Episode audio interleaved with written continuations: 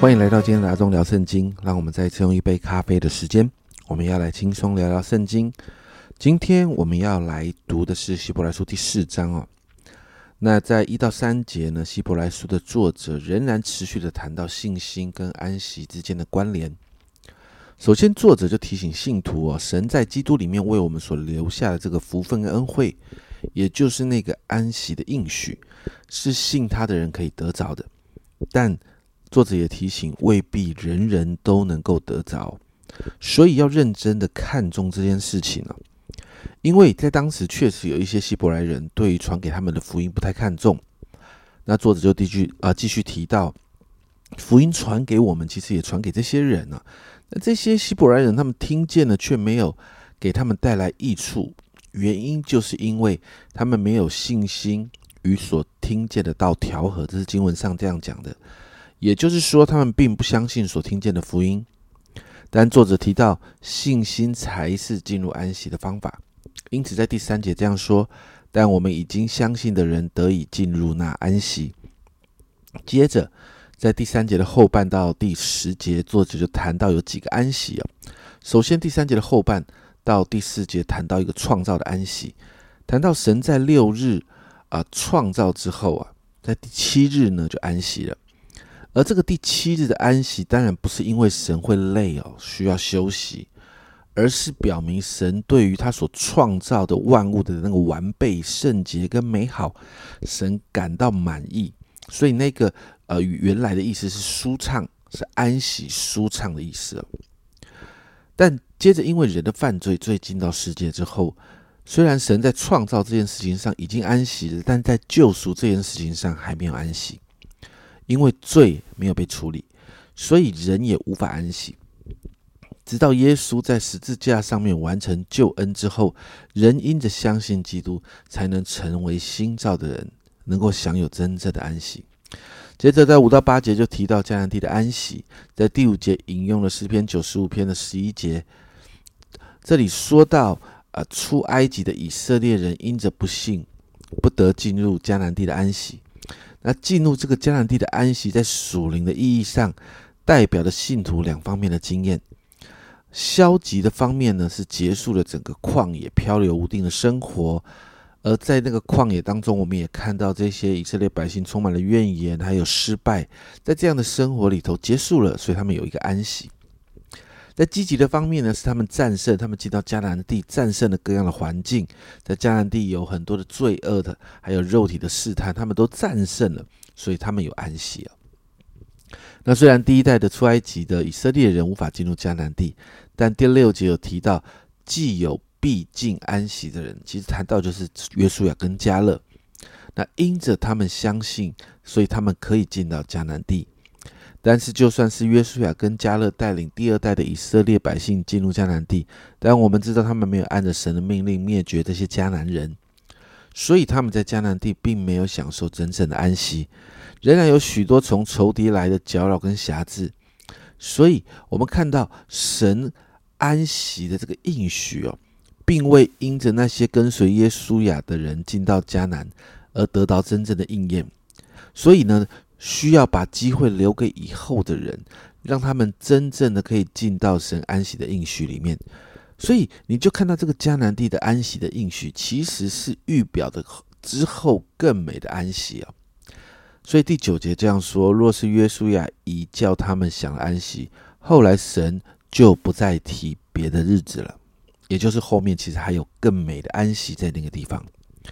所以在第九到第十节，作者就提到，在第九节。必另有一安息日的安息为神的子民存留，并且在第十节我们看到这是真实的安息。那进入安息的就好像神在创世之后的那个安息一样，那样的安息舒畅。其实我们知道，这个就是信了耶稣之后带来的安息，是在现今经历一个歇了自己的功，不再依靠自己，而是完全的相信神、依靠神的安息，并且在永恒当中。因着耶稣得享永生，真正的如同神歇了他的工作，永远的安息的这样的一个样子啊。那十一到十三节，作者就鼓励信徒们，我们要竭力的进入，竭力的进入这样的安息。这里的竭力哦，其实原文的意思就是要把握，竭力的把握神的应许。我们要抓住神的应许，竭力的追赶，免得似乎赶不上。竭力的认识自己的无能，我就是没有办法，我就是做不到。竭力的谨慎防备那一些不幸的恶心啊。竭力的向神求属天的能力，这个竭力在这里有殷勤努力的意思，也就是说，我们要竭力相信神的应许，知道自己不行，但是我可以依靠神。而在这个竭力的这样的做的时候，我们可以有安息。信徒们应当努力追求在属灵上好的福分，这这这些事情上的经文说到，我们在圣经里面说到，不可以闲懒不结果子啊。要让自己因着相信耶稣基督的救恩，可以胜过肉体的情欲，好让我们在生活在我们的工作上可以有安息。其实这就是迦南地的这个安息所预表的意义啊。而进入这份安息是有路径的，也就是要相信神的话，进入神给的应许当中。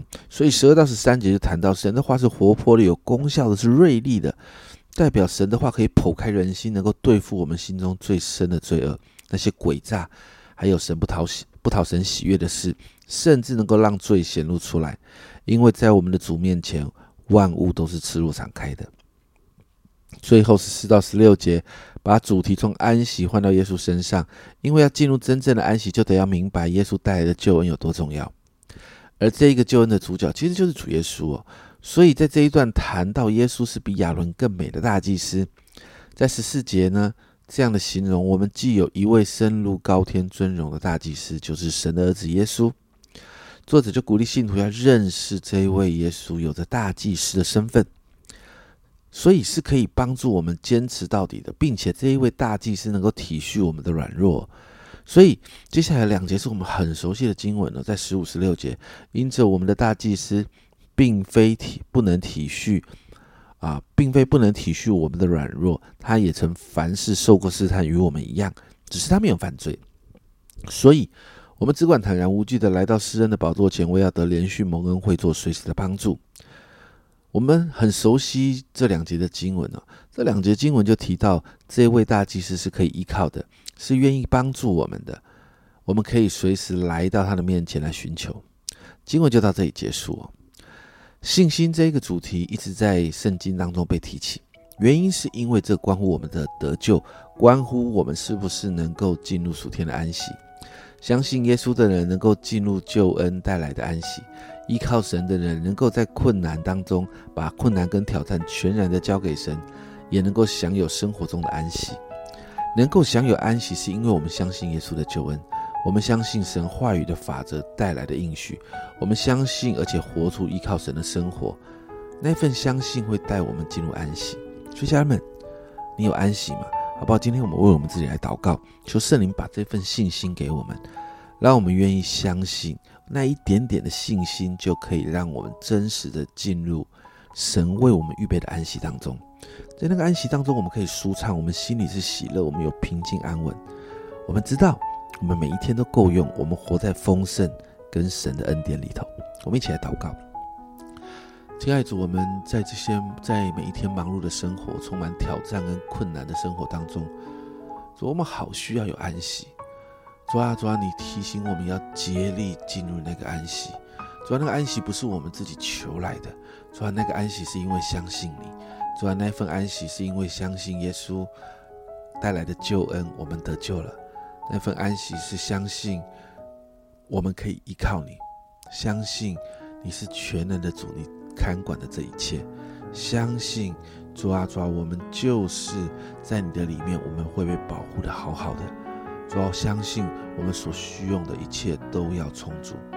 主要帮助我们在这份信心里面，我们可以进入一个安息里头，好让我们可以进入经历喜乐。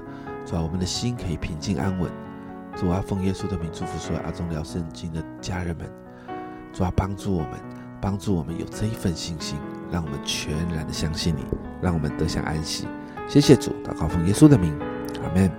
亲爱的家人们，这是属天的安息，让我们凭着信心进入神所预备的安息，相信耶稣的救恩，还有神应许的话语。这是阿忠聊圣经今天的分享，阿忠聊圣经，我们明天见。